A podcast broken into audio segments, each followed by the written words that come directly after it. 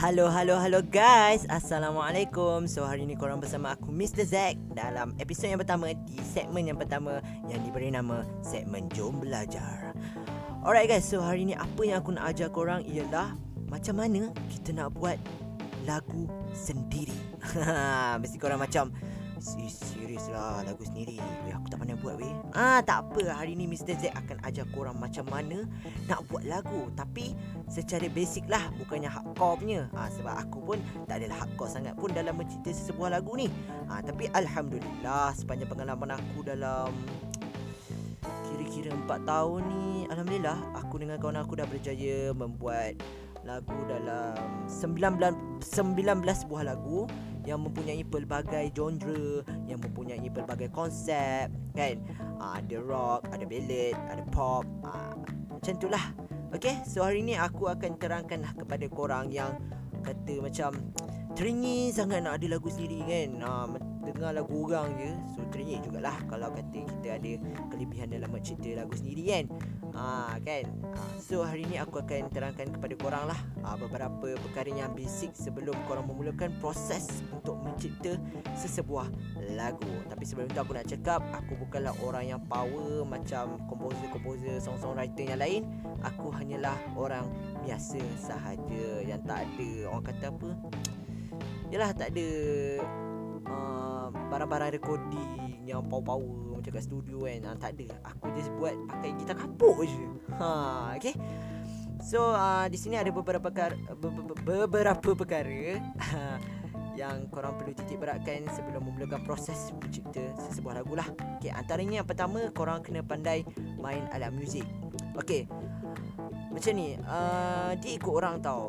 Tak semua orang yang boleh main alat muzik tapi dia boleh buat lagu. Maksudnya dia boleh buat lagu di sini, uh, dia boleh buat lirik.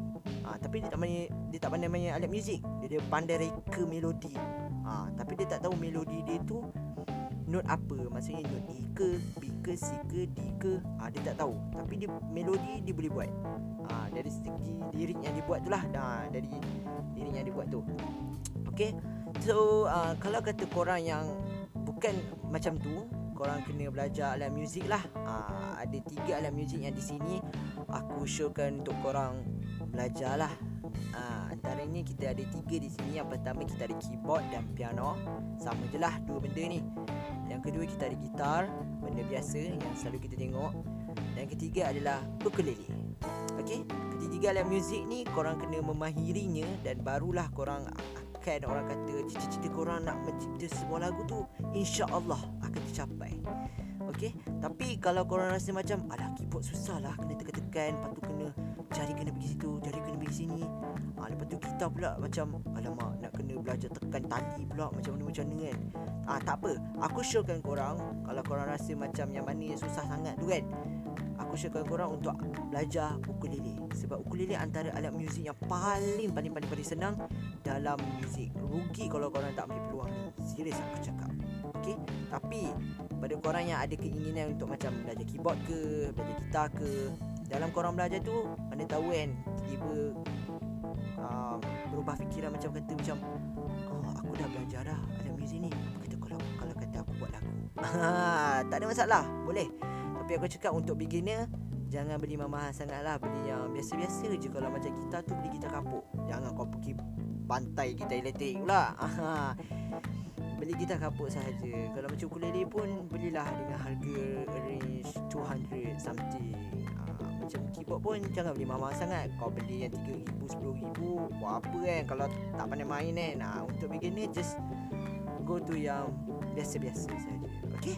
So kita go on to perkara yang kedua Iaitu chord dan progression chord.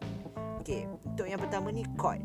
Chord ni bila korang dah pandai main dekat gitar, dekat ukulele, dekat keyboard ha, Akhirnya korang uh, dah pandai lah main chord tu kan. Okay, sebenarnya chord ni adalah gabungan daripada uh, tiga note dalam satu scale. Maksudnya contoh uh, chord C major. So dalam C major ni kita ada macam uh, scale dia C, D, E, F, G, A, B, C. Uh, Macam tu lah. Tapi untuk chord, untuk menjadikan dia satu chord C major Kita hanya ambil satu note daripada eh, kita hanya ambil tiga note daripada skill tersebut. Maksudnya kita akan ambil note C, note E dan note G. Note 1, note 3 dan note 5. Ah, macam tu. Itu barulah dipanggil chord. Faham lah istilah chord yang sebenar tu. Ha, okay. So yang kedua adalah progression chord. Bila korang dah memahiri semua chord tapi senang cerita macam ni lah. Kalau nak cerita lagu ni sebenarnya tak payah pun Korang nak belajar sampai uh, chord 7, chord 9, chord 11, chord sustain 4 lah. Berjadah tak payah pun. Korang just belajar yang basic. InsyaAllah korang boleh buat lagu dah. Uh, Okay Untuk progression chord ni dia ikut pada kesesuaian lagu korang Ataupun yang lebih tepat ni kesesuaian suara korang. Kalau suara korang ni jenis macam suara low Aku showkan untuk guna uh, Note A lah. Sebab ini banyaklah komposer-komposer yang guna untuk penyanyi-penyanyi yang beginner lah. Okay. So um, dia terpulang pada korang, terpulang. Uh, ikut sesu- kesesuaian suara korang. Kalau korang tinggi sikit naiklah kepada E ke, D ke. Okay. Progression chord ni pun korang kena memahirinya juga sebab dalam progression chord ni dia bukan korang main boleh main bantai je kalau contoh korang main E minor, sebab E minor tu korang nak pergi uh, apa kata nak pergi B flat major tak boleh ha, dia ikut pada progression chord yang ditetapkan. Nama lain progression chord ni sebenarnya family chord ha, dia ikut pada lagu korang tu jenis macam mana. Okay cerita macam ni. Aku bagi basic progression chord ataupun family chord untuk korang lah. Antara basic chordnya basic family chord ialah um, family chord C major. C major dia, dia ada banyak family chord ni. Tapi antaranya paling basic lah. Paling basic yang selalu orang guna adalah C A minor F dan yes that is the basic family chord dalam dunia ni. Ah, mesti korang tertanya kan? Daripada empat chord ni Kita dah boleh buat lagu ke? Yes, dah boleh buat. Banyak je lagu yang guna G ni. Tak pun C, G, A, F Tak pun C, A, F, G Tak pun A, F, C, G. Ah, Tapi A tu A minor lah Bukan A major. Ah, Lagi satu aku nak cakap ke korang um, untuk belajar chord ni pastikan korang dah mahir main major chord dan minor chord. Dua ni benda yang berbeza. Ha, tapi fam untuk family chord ni aku nak cakap kan kalau korang nak mahirkan dia korang kena banyak main lagu lah. Main lagu-lagu orang. Uh, tak kisahlah lagu masalah ke lagu Indon ke lagu Malaysia ke tak kisah. Itu terpulang pada korang. Tapi korang yang penting aku nak cakap usaha. Ha, kalau tak usaha nescaya impian korang nak mencipta sesebuah lagu tu hancur bila raya tak ada lah. Ha, korang kena ada effort sikit lah. Sebab dulu aku pun orang kata tiga gak nak sampai ke tak macam sekarang ni kan. Dulu fufu aku ingat lagi belajar gitar kapuk. Ya Allah kita tahu lah Okay, so um, kita pergi ke perkara yang ketiga iaitu susunan dalam lagu. Okay, susunan dalam lagu ni dia ada beberapa istilah. Dia ada intro, dia ada verse, dia ada pre-chorus, dia ada chorus, dia ada solo, dia ada bridge dan bermacam-macam-macam lagi lah. Tapi untuk standard aku akan bagi tahu korang ialah antaranya yang first korang boleh letak intro dan kemudian dia dan kemudiannya verse. Verse ni terpulang pada korang, korang nak letak satu verse sahaja ke ataupun dua verse. Okay Verse ni antara part yang paling penting lah Dalam satu lagu tu. Uh, Tak ada verse Tak jadilah lagu. Kemudian um, Yang ini korang Suka hati korang lah Korang nak letak ke tak Terpulang. Okay Aku senang cakap terpulang. Dia bukan wajib Tapi dia terpulang. Tapi macam verse tadi wajib lah. Kalau korang nak, nak Kena letak lah. Uh, Okay Yang untuk ni lepas verse adalah pre-chorus. Pre-chorus ni adalah bahagian antara verse dengan chorus. Ha, yang ni dia tak penting sangat tak semua lagu yang ada. Ha, tapi macam lagu-lagu yang kebanyakannya aku buat dengan member aku ada. Ha, pre-chorus ni tak, tak, tak adalah penting sangat pun. Dia ikut korang lah. Kalau korang nak bagi cantik, letaklah. Ha, dia kreatif lah. Dia ikut ke kreatif fun orang tu. Okay? So lepas tu adalah chorus. Chorus ni adalah antara bahagian yang paling Orang kata memainkan peranan lah Dalam sesebuah lagu. Sebab apa aku cakap macam tu? Sebab Kebanyakan orang kalau nak ingat lagu tu Contoh macam lagu Hutang daripada Flow 88 Orang akan ingat part chorus dia je. Orang susah lah kata macam ingat verse kan. Sebab Chorus dia paling senang. Ha, Senang cerita kalau korang nak buat part chorus ni Buat yang paling senang Yang senang orang nak ingat Kita macam hutang kan Tepuk amai-amai Belalang kupu-kupu. Ha, Senang orang ingat kan? Ha, Okay So uh, Chorus settle. Lepas tu solo. Okay solo ni Kalau korang yang jenis macam Ada liga apa nanti kan Kalau kata lagu korang tu Dirakam dalam bentuk studio Maybe dia akan lah buat Maybe orkestra akan buat lah. Tak tahulah Orkestra akan buat Atau korang yang buat kan tapi uh, itu standard lah. Lepas solo ni chorus last. Uh, Macam tu. Tapi yang pasal chorus tadi Sebelum aku terlupa Chorus ni aku cakap jangan buat terlalu panjang sangat. Kalau panjang sangat korang je buat satu je. Jangan buat dua. Kalau dua lagu akan jadi panjang. Okay Ah Itu terpulang. Itu ikut jenis lagu Macam mana yang korang buat. Uh, Kemudian Lepas Okay lagi satu dalam bahagian dalam istilah susunan lagu ni satu lagi bridge. Bridge ni sebenarnya tak penting pun. Dia ikut pada korang nak letak atau tak. Dia antara salah satu bahagian dalam lagu yang korang perlu bezakan dia dengan chorus. Ah ini dia. Dia dia, dia lebih kurang macam pre-chorus lah. Tapi pre-chorus lain. Pre-chorus macam korang nak kemuncak ke chorus. Tapi bridge ni dia macam satu melodi yang lain dalam lagu tu. Tapi rhythm tetap sama. Ah dia punya bunyi tu tetap sama Cumanya melodi dia tu lain sikit daripada lagu, uh, chorus, verse, pre-chorus yang lain tu lah. Uh, Macam tu lah, okay uh, Itu yang paling standard lah, okay So aku ulang balik. First korang boleh buat intro Lepas tu verse Lepas tu pre-chorus Chorus, solo. Uh, Lepas tu ikut korang lah Korang nak tak bridge ke atau tak. Lepas tu chorus last. Uh, Last chorus lah Itu tu pulang pada korang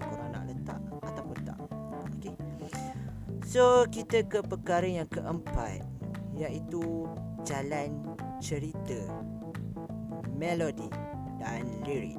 Okay, kenapa aku gabungkan ketiga-tiga ni? Sebab ketiga-tiga ni dia ada relate lah. Okay Okay, dari segi jalan cerita lagu Korang perlu cipta tau. Korang perlu cerita apa yang korang nak cerita dalam lagu tu. Okay apa yang korang nak cerita? Korang nak cerita pasal cinta ke Politik ke Pasal sukan ke Pasal kebangkitan ke Pasal ketuhanan ke? Tak kisah. Ah, Tak kisah. Itu terpulang lah pada korang. Okay dari segi jalan cerita ni pula Korang kena tahu genre lagu apa yang korang nak bawa. Rock ke, pop ke, ballad ke? Ya. There is a main point dekat sini yang aku nak tekankan. Genre ni sangat penting Sebab kau kena tahu genre apa yang kau nak bawa sebenarnya dekat masyarakat. Ha, Tapi ikut kesesuaian pada lagu yang kau buat lah ha, Pastikan melodi tu kena apa semua kan.